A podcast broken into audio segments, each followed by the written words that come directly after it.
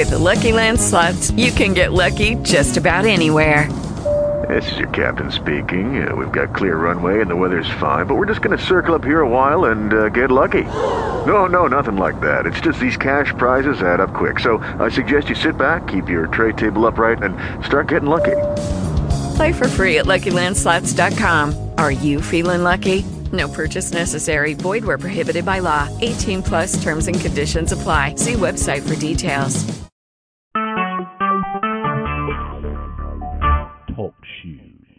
Recorded live.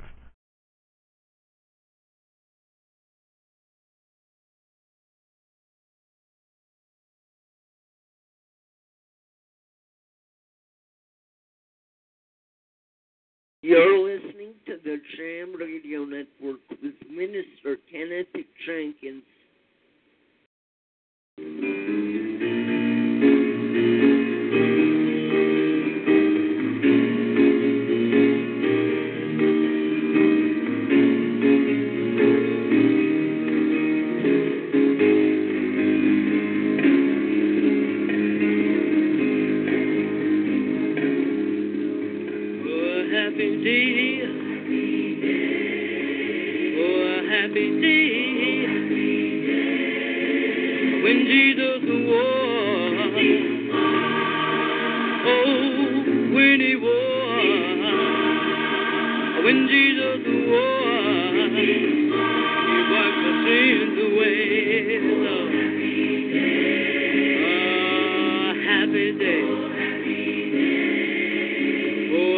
Happy day.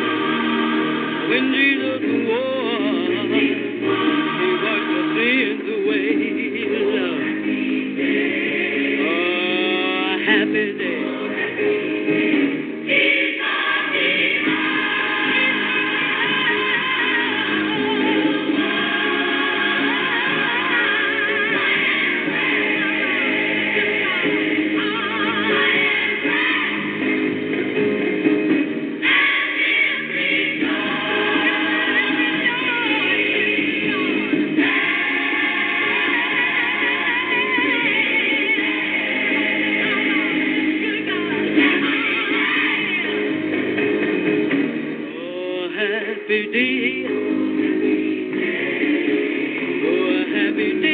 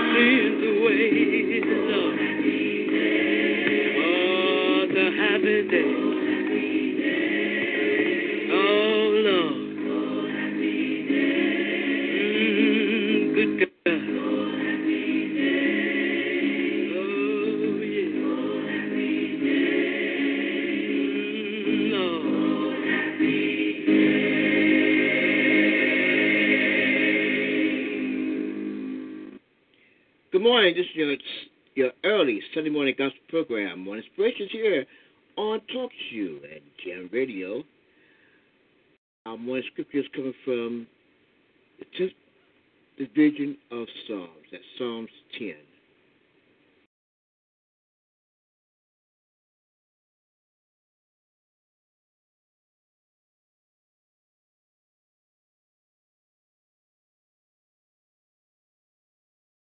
Psalm 10 Why standest thou far off, O Lord? Why hidest thou thyself in times of trouble? The wicked in his pride doth persecute the poor. Let them be taken in the devices that they have imagined. For the wicked boasteth of his heart's desire, and blesseth the covetous whom the Lord abhorreth. The wicked through the pride of his countenance will not seek after God. God is not in all his thoughts. His ways are always grievous. Thy judgments are far above, out of his sight. As for all his enemies, he puffeth at them. He hath said in his heart, I shall not be moved, for I shall never be in adversity. His mouth is full of cursing and deceit and fraud. Under his tongue is mischief and vanity. He sitteth in the lurking places of the villages. In the secret places doth he murder the innocent. His eyes are privily set against the poor. He lieth in wait secretly as a lion in his den. He lieth in wait to catch the poor. He doth catch the poor when he his net. He croucheth and humbleth himself that the poor may fall by his strong ones. He hath said in his heart,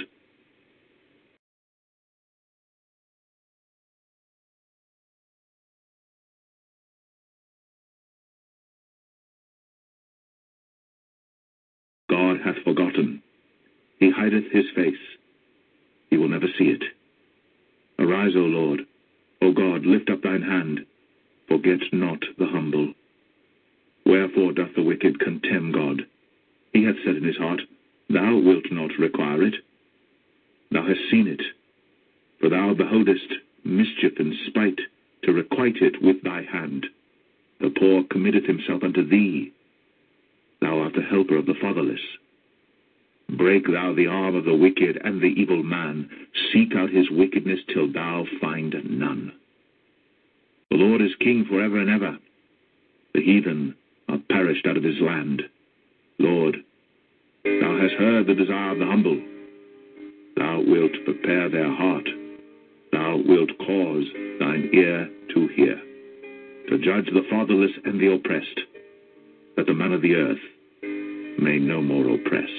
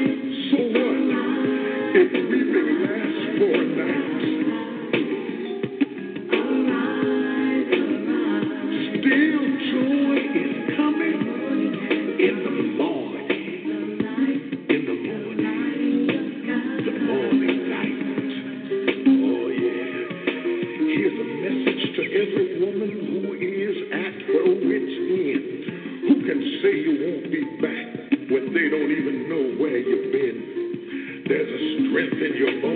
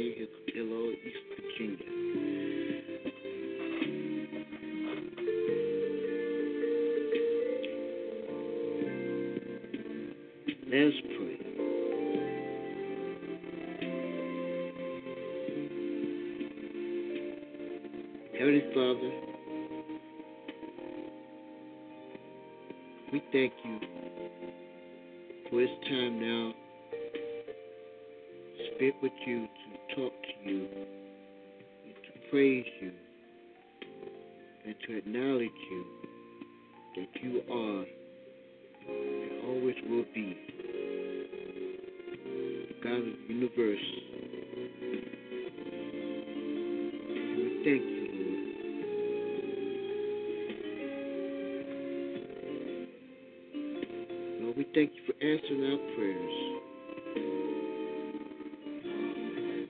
Thank you, Lord, for just keeping us throughout the day, throughout all night last night, as we sleep, and waking us up early this morning. You know it wasn't your own cause.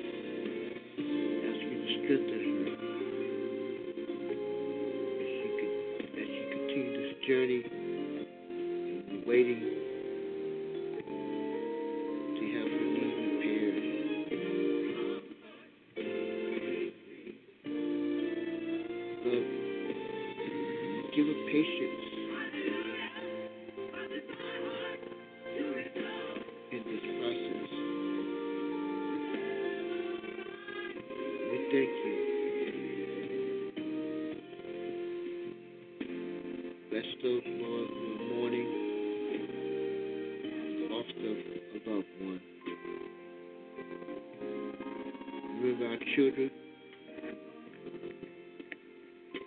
Remember our Talk to family and Jam Radio family. Bless the servants, try to your will. We thank you in Jesus' name. Amen.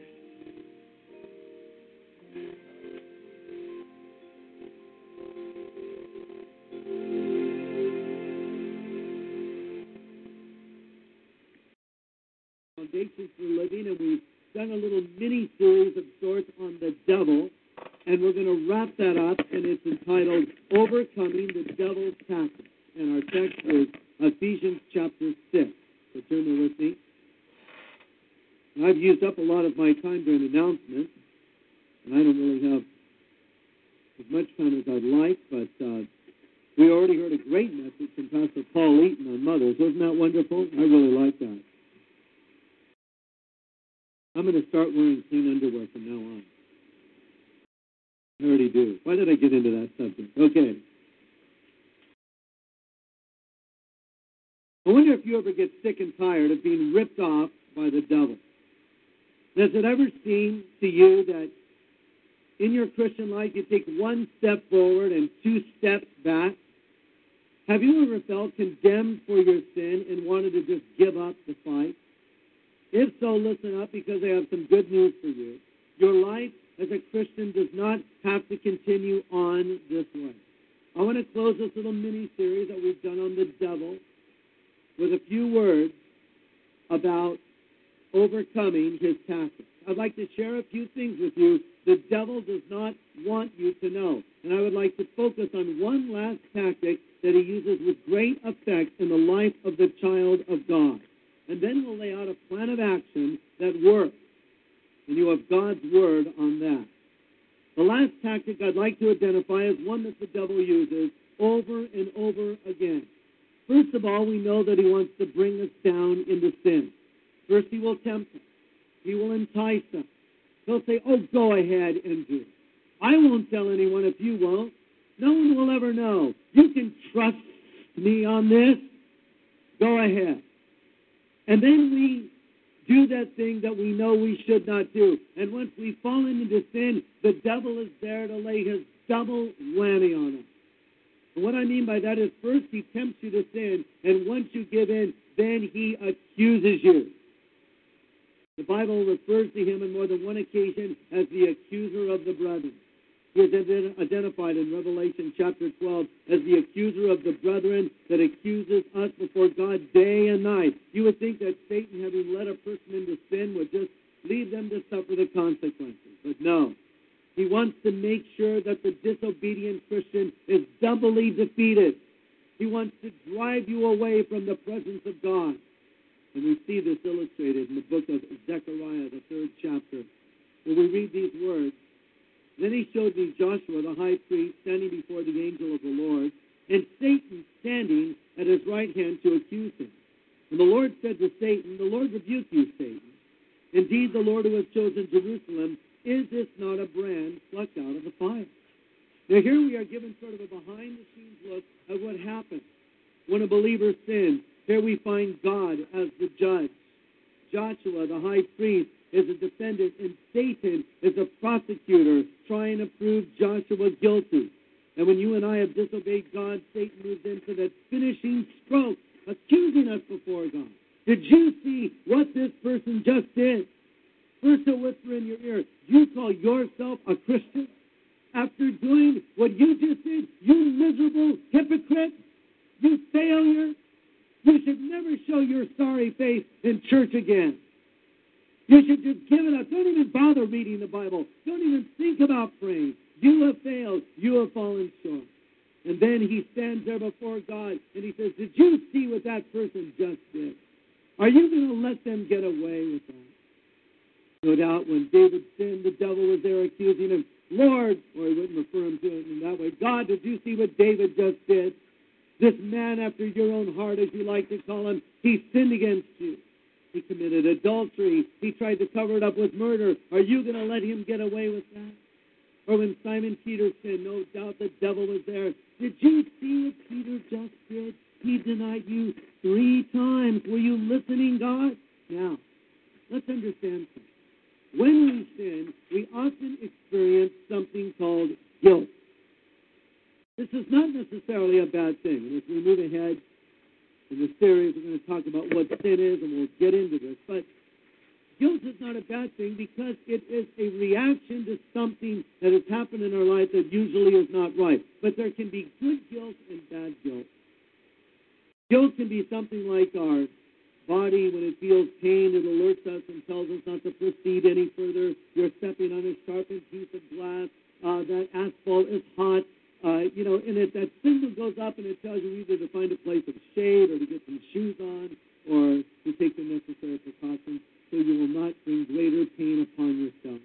Guilt kicks in when we've done something wrong. It's the body's warning system, or rather, I should say, it's a moral warning system saying this is not good.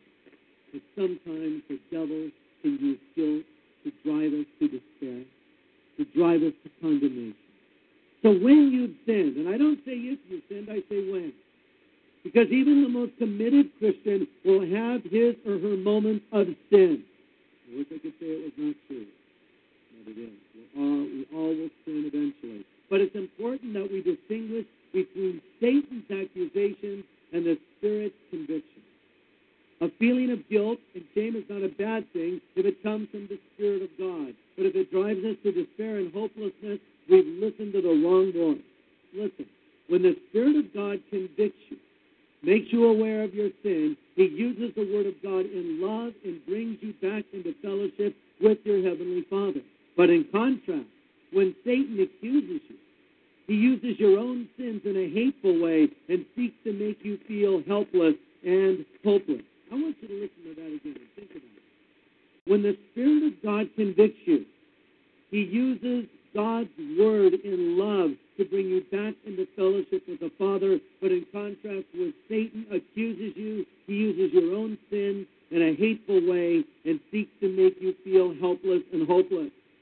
The devil wants to drive you to despair. He wants you to experience regret and remorse, but never repentance. He wants you to be accused over and over again so you will focus your attention on yourself and your sin. And as long as you are feeling guilty, you are under indictment and you are moving further and further away from the Lord. But in contrast, God's Spirit says, This displeases God. It's wrong, but I love you. Come back to the cross. Judas Iscariot listened to the devil. He went out and he hung himself. In contrast, Peter looked into the face of Jesus and wept bitterly, but later came back into fellowship with Christ. Remember the simple truth that summarizes it. Satan will always seek to drive you away from the cross, but the Holy Spirit will always draw you to the cross. So you have a choice. The next time you sin, you can either say, That's it, it's hopeless for me, I might as well give up, or you can come back to the Lord and say, Lord, I've fallen short, help me, I'm sorry, I repent, forgive me again. Oh, but the devil will say, You're not worthy to approach God. Do you think God would hear your prayers after what you have just done? Oh, wait a second. Understand this. My access to God has nothing to do with what I've done and everything to do with what He has done and what He is doing. My access to God has nothing to do with what I've done. I don't have more access to God when I've done well. In other words, if I've read my Bible today and I've prayed and I've done all the things that seem to be right, oh, now God will hear my prayers. But if tomorrow I fail to read, I fail to pray, and I slip up, oh, now I can't go to God's presence, I've lost access. No, access is always through what Christ has done, through the shed blood that took place on the cross of Calvary. Let's go back to that courtroom scene we mentioned briefly. Here's Joshua standing condemned, like we do when we sin. Satan goes in for the kill and suddenly is stopped in his tracks. Why? God says, This one is mine. They are a brand plucked from the fire. God steps in, says, Hands off. This one belongs to me. You can't touch him. You can't touch him. They're mine. This is illustrated by Jesus when he said to Peter, Satan has been asking that you be taken out of the care and protection of God, that I have prayed for you. Our defense against the accusations of the devil is the interceding Son of God, our representative, our advocate, our defense attorney, if you will. First John 2 1 says, My little children, these things I write to you so you may not sin. And if anyone sins, we have an advocate with the Father, Jesus Christ the righteous. Romans 8.33 says, Who shall bring any charge against God's elect? Is it not God who justifies? So who is he that condemns? Christ Jesus, who died more than that, who was raised to life, is at the right hand of God and is interceding for us. So, yes, it is true that the devil is there accusing us, but it's also true that Jesus is there interceding for us, saying, Back off. They're a brand plucked from the fire. They belong to me. You say, Oh, but I'm not worthy to go to God. Can I be blunt with you? You never were worthy. You never will be worthy. On your best day, you weren't even close to being worthy. So get rid of the thinking that says, I must be worthy to approach God. You'll never be worthy. I have been made acceptable to God through what Christ did for me on the cross. As the scripture says in Ephesians 1, I've been made acceptable in the beloved. It's because of Jesus that I can come. He has made me worthy because of his blood shed in my place. So that's important to know. Don't ever let the devil drive you away from the spot where you will find forgiveness. Perhaps some of you come to this service today and there is sin in your life that is undealt with. There are things in your life that need to be resolved. There are things that you have done against God that you know are wrong and you've just let them lie. It's time to deal with them. It's time to come and say, God, I need your forgiveness. I'm sorry for what I've done and be reconnected with Him today. If you need to do that, I'll give you an opportunity to do it in a moment. I mentioned earlier that I was going to tell you something the devil does not want you to know. Here. The devil was soundly defeated at the cross of Calvary. How he hates this truth. How he would love to loom large in our minds and imagination and stand there as though he were the equal of God himself. But we know from our other messages that the devil is limited in what he can do. We know that his judgment is sure, and we know that a decisive blow was dealt against him and his minions at the cross. Prior to his crucifixion on the cross, Jesus said, Now is the judgment of this world. Now shall the prince of this world be cast out. Jesus said that the Holy Spirit, when he came, would convict of judgment. And then he explained of judgment because the prince of this world is judged, speaking of Satan. Then, through his death on the cross, Jesus destroyed him that had the power of death, that is, the devil. You say, now wait a second. If Jesus destroyed him, if he dealt this blow against him, why is it that we still see Satan on his on the scene doing his dirty work? Because God has allowed. It would be nice if God would remove the devil, and there were no more temptations. It would be nice if we no longer had to observe evil, and that day will come. But until that day, we must recognize this is a temporary situation. An interesting verse in the book of Revelation that speaks about the devil antics in the last days. And the scripture says he does these things because he knows that his days are numbered or he knows that the end is coming. In other words, the devil knows the judgment is sure, so he's seeking to wreak as much havoc as possible until that final day. The devil knows that Christ is going to come back. The devil knows he's going to be judged and dealt with and cast into the lake of fire. He's trying to make as much trouble until that day. Even if some liberal theologians don't believe it, the devil does believe that Jesus is indeed coming back. But we know that he's been dealt with at Calvary, and we know that when we put our faith in Christ, we came under God's divine protection. Jesus has told us that his Father is greater than all, and no man is able to pluck us out of the Father's hand.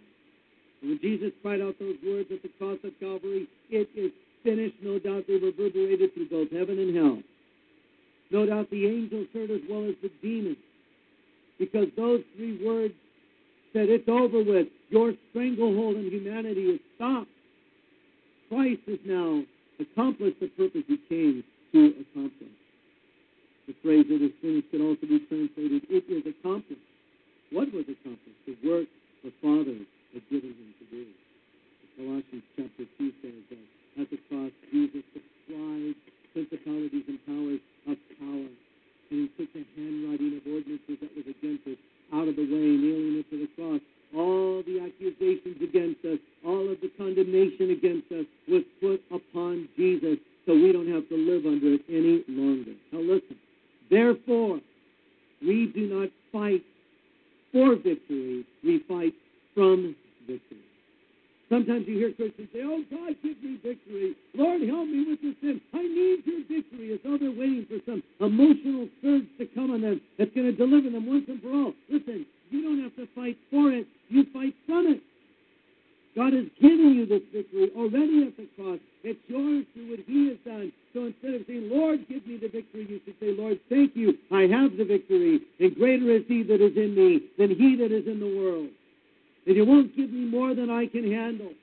Thank you, Lord, that I have everything that I need in you right now, and I need to start utilizing. it. Let's never lose sight of one vital truth. This is the Lord's battle. It's not us versus the powers of hell.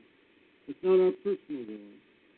We're simply soldiers under command, under the direction of our commander in chief, Jesus Christ, the captain of our salvation. It's for us to do what he tells us to do. Now he's told us in this battle we need to suit up. We need to put on the armor of God. And I would like to close by identifying a key piece of armor that we need to aggressively utilize in spiritual battle. Something that will work when temptation comes your way. We read about it in Ephesians 6, starting in verse 11. Paul says, Put on the whole armor of God that you may be able to stand against the strategies and deceits of the devil. For we do not wrestle against flesh and blood, but against principalities and powers, against the rulers of the darkness of this age, against spiritual hosts of wickedness in the heavenly places. Therefore, take up the whole armor of God that you may be able to withstand in the evil day, having done all to stand. Stand therefore, having gird, girded your waist with truth, and put on the breastplate of righteousness, and having shod your feet with the preparation of the gospel of peace, above all taking the shield of faith, with which you will be able to quench all the fiery darts of the wicked one, and take the helmet of salvation and the sword of the Spirit, which is the word of God. Time does not permit me to give as much attention to the various pieces of armor I'd like to. But we know that each piece of armor plays a significant part. But may I point out to you that there is only one piece of armor that is listed that is primarily offensive as well as defensive, and that is the sword. In other words, when I go into battle, I don't beat my enemy with my shield or try to defeat him with my belt, or chase him down with my sandal, or throw my helmet at him. I pull the sword out of the sheath and I use it. And so, we're told, take up the sword of the Spirit. And when you are tempted, the most effective weapon that God has given to you as a Christian is the sword of the Spirit, which is the Word of God. And this is modeled for us so beautifully by Jesus during his temptation in the wilderness. Whereas the devil levels temptation after temptation at him, Jesus uses the sword of the Spirit and says, It is written, it is written, it is written.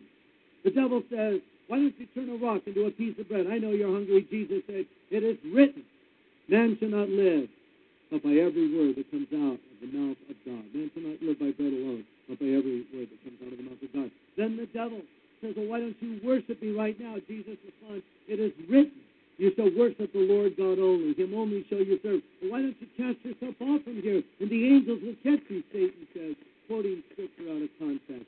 Jesus responds, bringing the scripture back into context. It is written, You shall not tempt the Lord your God. The sword of. It works. Now you may be talking to someone about your faith in Christ. And you may quote the Bible. Well, you know the Bible says, oh, hold on. I don't believe in the Bible. Oh, is that so? That's right. I don't believe a word in it. And have you read the Bible? Well, uh, no, I haven't. But it's full of contradictions. Really? And I have one right here. I would love to find one of those contradictions. Why don't you show me one? Well, I know they're in there somewhere. Well, here's what the Bible says. Well, I don't believe in the Bible. Well, what are you going to do? Stop quoting it to me? That's like going into battle and you pull your sword out and your opponent says, I don't believe in your sword. How's that? I don't believe that sword is like real, man. That's like your truth. Okay, I don't accept your truth. My truth is that sword is not sharp. I'll tell you what, Will, after I thrust you through with it a few times, you'll know it's real. God says His word will not return void. I don't care if a person believes it or if they don't, it won't return void. And it will prosper in the place where God sent it. So you use the sword of the Spirit. You pull it out. Not to beat people over the head with it. Not to decapitate the person you're speaking with. Think of the sword more like a scalpel in the hand of a talented surgeon. Seeking to bring life, not death. Seeking to liberate, not bring into bondage. Bringing the truth of God's word to a person. How wonderful it is to use this word. Now, the devil knows the Bible too. It reminds me of, a, of an alleged incident that happened where someone saw the great comedian W.C. Fields reading the Bible. Now, Fields was known to be an alcoholic, a womanizer, certainly not a man who was a student of Scripture. And someone was shocked to see W.C. Fields reading the Bible and say, Why would you, W.C. Fields, read the Bible? His response was, Looking for loopholes. Well, you might say that the devil has been reading the Bible for a long time, looking for loopholes. I know that was not a good imitation, but you weren't charged anything to come here today, so don't be too demanding. The devil quotes Scripture. And I've used, I've seen the devil beat Christians down with passages taken out of context. The cults do this with great effect. Distorting the truth of Scripture. A little bit of truth. Immersed in deceit and lies to mislead people. I ran into a guy the other day after I'd preached. He came up to me after the service. Really looked distressed, forlorn, dark circles under his eyes. I really need to talk to you. I said, okay. What, what do you need? He said, I think I've blasphemed the Holy Spirit. And I said, really? Why is that? He said, well, you know, I read the Bible that if you blaspheme the Holy Spirit, it's the unforgivable sin. And I think that before I was a Christian, uh, I had done that. I probably insulted the Spirit at one time or another, and I think I blasphemed him, so I don't think I'm saved. I don't think I'm forgiven. I think I- I'm going to hell. And I said, really? Well, let me ask you a question. Do you believe that Jesus Christ is the Son of God? He said, Yes, I do. I said, Do you believe he died on the cross for your sin? Yes. He said. I said, Have you turned from your sin and asked for God's forgiveness? He said, Yes. I said, Then you blasphemed the Spirit. Because you see, the blasphemy against the Holy Spirit is rejecting the work that the Spirit has come to do. And according to Jesus, when he is come, speaking of the Spirit, he will convict the world of sin, righteousness, and judgment. The Spirit has come to show us our need for Christ and to bring us to the Savior. To blaspheme him is to reject his work altogether. It's not to throw off some insult in ignorance in our days of non-belief. We probably blasphemed everything in that time. No, it's to reject his work wholesale. It's to say, I don't want God's forgiveness. And that is the only unforgivable sin. All other sin will be forgiven, except the man or the woman that says, I don't want Christ in my life. Because then the Bible says, How can you escape if you neglect the greater salvation? I said, You've not done that. Here you are saying that you believe in him, you put your trust in him, you're following him. And I said, on the authority of God's word, I say to you, God has forgiven you of your sin. You have not blasphemed this verse. It was like a burden was lifted off of his face. His face was up. And then his friend came up to me a week later and said, you know the guy you talked to a week ago who thought he blasphemed the spirit? I said. I said, I. You see, the devil had twisted the word and used it to beat him down. But it is so wonderful to take God's word in its context and bring it to liberation, the sword of the Spirit. And the devil will come to you when you've sinned, and he'll say, You failed. You've sinned. You've gone too far. There's no forgiveness to you. And you pull the sword out of the sheath and you say, It is written. First John 1 9, if we confess our sins, he's faithful and just to forgive us and to cleanse us from all unrighteousness. Touche! there you go. Oh, the devil says, You're wrong. God condemns you. Ah, you're wrong because Romans 8 1 says, There is therefore now no condemnation to those who are in Christ Jesus. Touche! You strike again. The devil says, No, wait. You're going to fall again. You're mine. I'm going to take you down. No, you're wrong. It is written, John 10 28, Jesus said, I will give them eternal life, and neither shall they perish, nor any man pluck them out of my hand. It is written, Philippians 1 6, being confident of this very thing, that he which hath begun a good work in you will complete it unto the day of Jesus Christ, and you thrust again. It's the Word of God. Use it because temptation is going to come your way. Amen. And when we know the Word, we can deflect the blows that come against us and strike out offensively with the Word of God. This is why we must commit Scripture to memory. It's been said a well-worn Bible is usually the sign of a life that is. Or another way it was put, a Bible that is falling apart is usually the sign of a life that is not falling apart. I like to see speed up. You know, Bibles that are, are marked up and they, they've got, they're just coming apart. Now, that's a good sign. You, I hope you're using it. I hope you're not throwing it at things or something. Yeah, I think you ought to make a preacher's Bible. I mentioned this. I talked to some of these guys who make Bibles. They can make a preacher's Bible. You need to put like steel binding in it. Because we preachers, we hit our Bibles to a sense. You know, the Bible says, oh, the poor Bible. It's just, the poor thing. And let me tell you, the Bible is shaking it all over the place, holding it up and doing this kind of stuff, you know. Why do we do that? I don't know. We probably think it looks good or something. But don't just shake your Bible or beat it or point to it. Read it and memorize it and hide it in your heart. It's good to carry a Bible in your purse or in your briefcase, but the best place to hide the Word of God is in your heart. And as the psalmist said, Thy word have I hid in my heart that I might not sin against you. Psalm 119.11. Then in Psalm 37.31, the psalmist said, The law of God is in his heart, and his steps do not slip. Hide it in your heart know it. And when temptation comes, you can use it to defend yourself. And when opportunities come, you can use it to share the truth of the gospel with those that do not know. Remember, the enemy tries to drive us away through accusation, but the Spirit of God always brings us back to the cross of Calvary. Remember, the devil has been defeated. His days are numbered,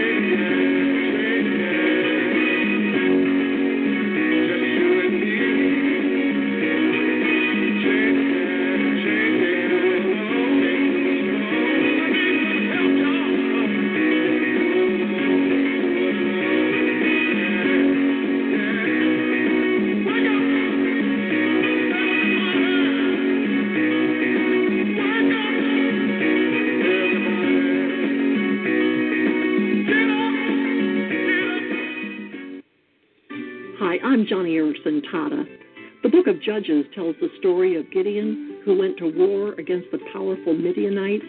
It says in the seventh chapter that the Lord spoke to Gideon, saying, Get up, go down against the camp, because I am going to give it into your hands. And if you are afraid to attack, go down to the camp with your servant Purah and listen to what they are saying.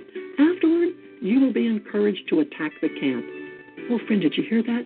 God said, if you are afraid. Look, that was a big, imposing army down there. But amazingly, God did not scold Gideon for his fear. Instead, God anticipated those fears. What's more, God provided a way for Gideon to overcome those fears. Friend, if you are afraid, remember Gideon, and remember that the Lord foresees all your fears and hesitations. Plus, He'll always, always provide a way out, a way to overcome. Billions of dead things. This is Ken Ham on a mission to strengthen the global church with God's Word. If there really was a worldwide flood, what would the evidence be? Well, billions of dead things buried in rock layers, laid down by water all over the earth. And this is exactly what we find. Around the globe, there are massive graveyards with millions or even billions of creatures buried together. For example, around the Grand Canyon, over a billion nautiloids are buried in an area over 10,000 square miles. Seven trillion tons of buried vegetation have formed massive coal seams on every continent. Trillions of microscopic creatures from chalk beds stretching from Britain to the Middle East and even across the Atlantic to the US. These examples, they point toward Noah's global flood. To learn more about the compelling evidence for a global flood, visit our award winning website of AnswersInGenesis.org. That's AnswersInGenesis.org. Listen's Morning Inspirations on Sunday mornings at 6 a.m. Eastern Time, right here. This is Anne Graham Lotz with Daily Light for Daily Living. All around us are broken homes, broken hearts, broken hopes. But God never intended us to be broken. He didn't just create us, plop us down on planet Earth, and say, Happy birthday. Now you can guess your way through life. God, as our Creator, has specific directions for our lives. Psalm 119.2 says, Blessed are those who keep His testimonies, who seek Him with a whole heart. If we live according to His directions, our lives work. We're blessed, and we experience life the way it was meant to be lived. If we ignore or reject His directions, we do so to our own detriment and experience much less than He intended. His directions form a pattern that prevents breakage of our lives to help mend the brokenness already present. Listen to me. Trust in His word, then follow His directions. Your life will work. This is Anne Graham Lotz. Satan's methods, there's nothing new.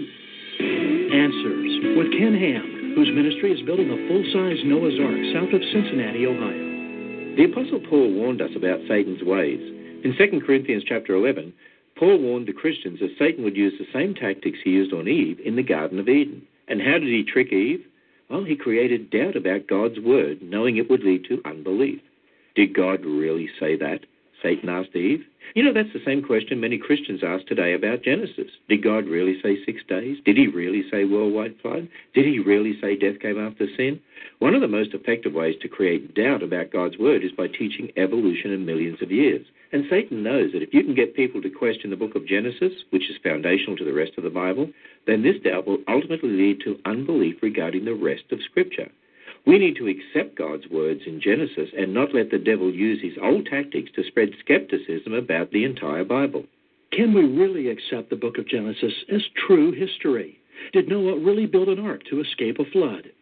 Solid answers are given in our 95 page pocket guide, and for your copy, all you have to do is call us toll free and make a donation of any amount. 1 888 89 Answers. Today's the last day to call and request the ARC guide, so call 888 89 Answers or go to our website of answersoffer.org. Hey, churchgoers. Looking for a little morning inspiration? Well, listen to Morning Inspirations and the Jam Radio Network with Minister Kenneth Jenkins.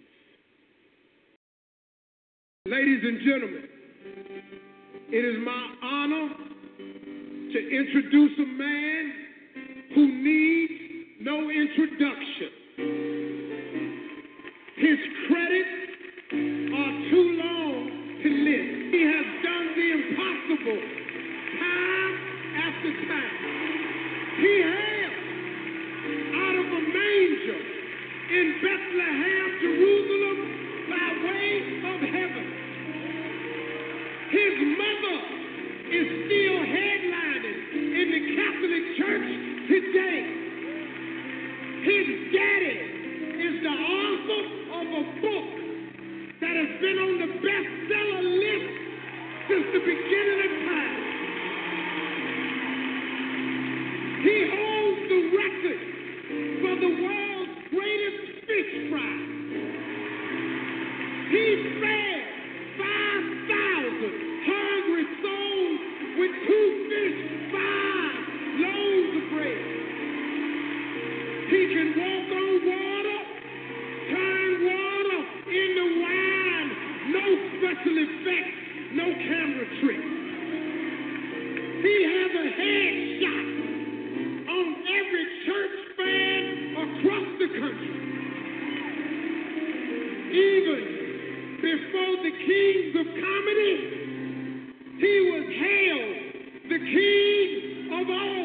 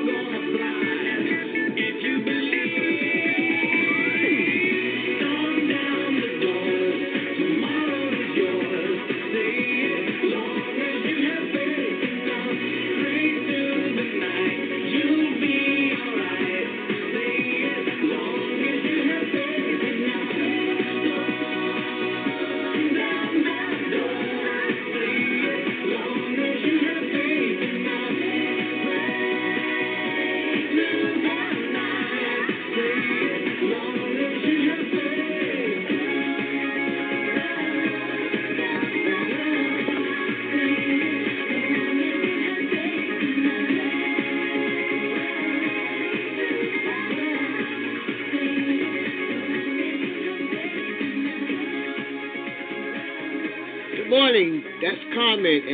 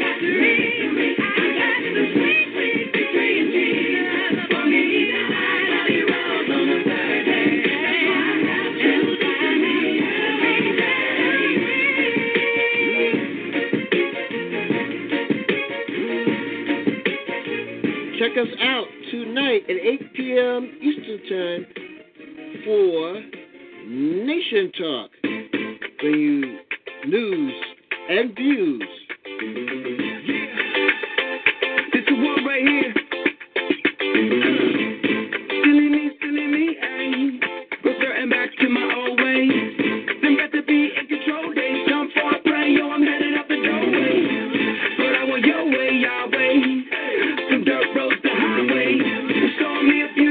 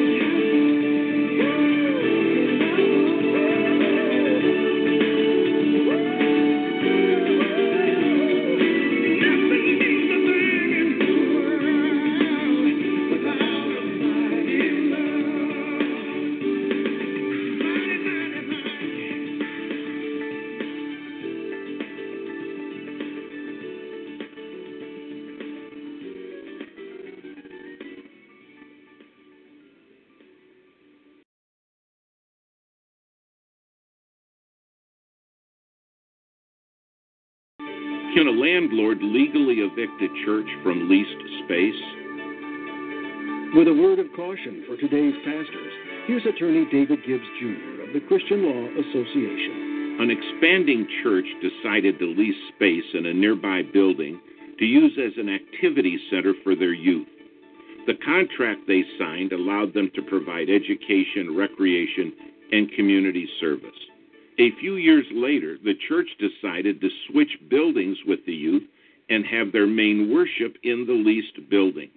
When the landlord learned that worship services occurred in the building, the church was given an eviction notice.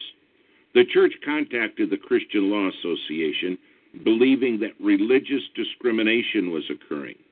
After reviewing the documents, one of our attorneys advised this wonderful church that this was not a case of constitutional discrimination. The church had simply violated their written lease agreement. If it's been a while since you've been to our website, you really ought to check it out.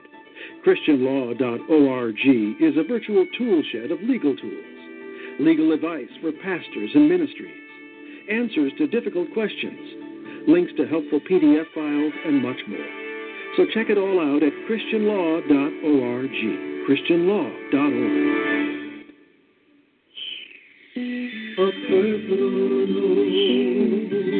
Hi, this is Donnie McClurkin, and I've got a personal note that I'd really like to drop in your spirit today. I want you to understand the blessings of God and how they're supposed to enhance our lives. Blessings are not always financial, but the Bible says in Proverbs 10 and 22, it says, The blessings of God makes us rich and adds no sorrow. This richness that it's speaking of deals with our lives being full, our lives being complete, our joy being prevalent and noticeable, us being seen as someone who profits in God. The richness of God deals with a soul that is healed, a spirit that is in touch with Jesus. Our lives being rich is having our family whole, is having our friends close, and even our enemies reconciled. The blessings of God makes us rich and will take your sorrows away. Today, we're taking a close look at one of God's greatest gifts, the gift of smell. This is the Creation Moments Minute.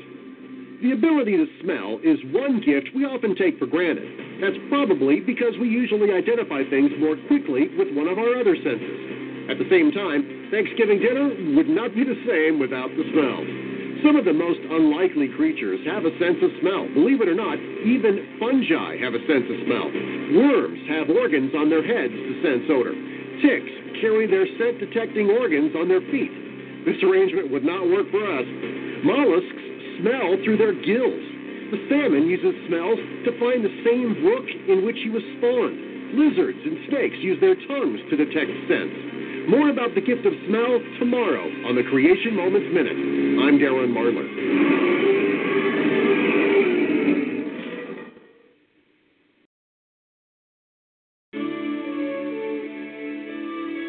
At just 21 years old, Roland knew he wanted to own a business.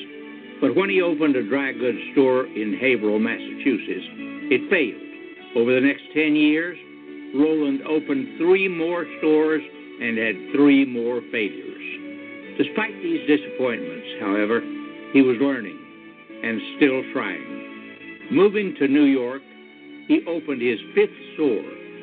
His fifth, and it took. Today, Roland's dry goods store is known as R.H. Macy and Company. This is Howard Butt Jr. of Laity Lodge, and the lesson here is failure, of course, we can all ace if we study hard. Mr. Macy reminds us that while stores may close, school stays open in the high calling of our daily work. The Jam Radio Network with Minister Kenneth Jenkins.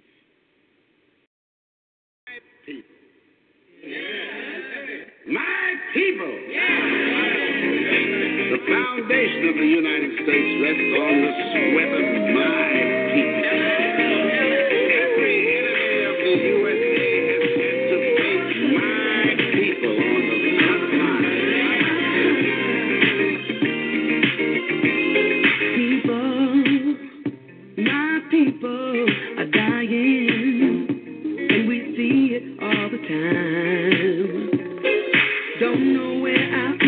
be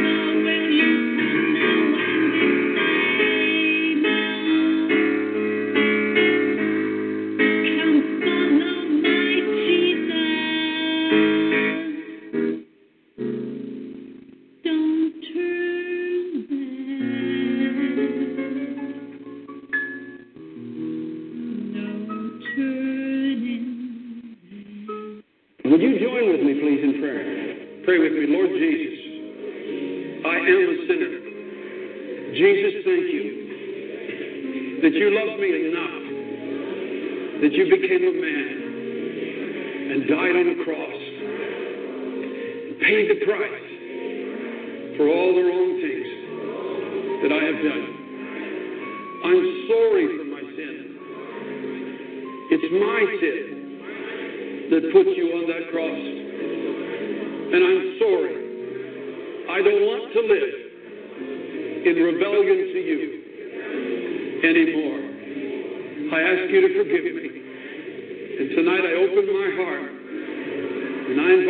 my life, to be my Savior.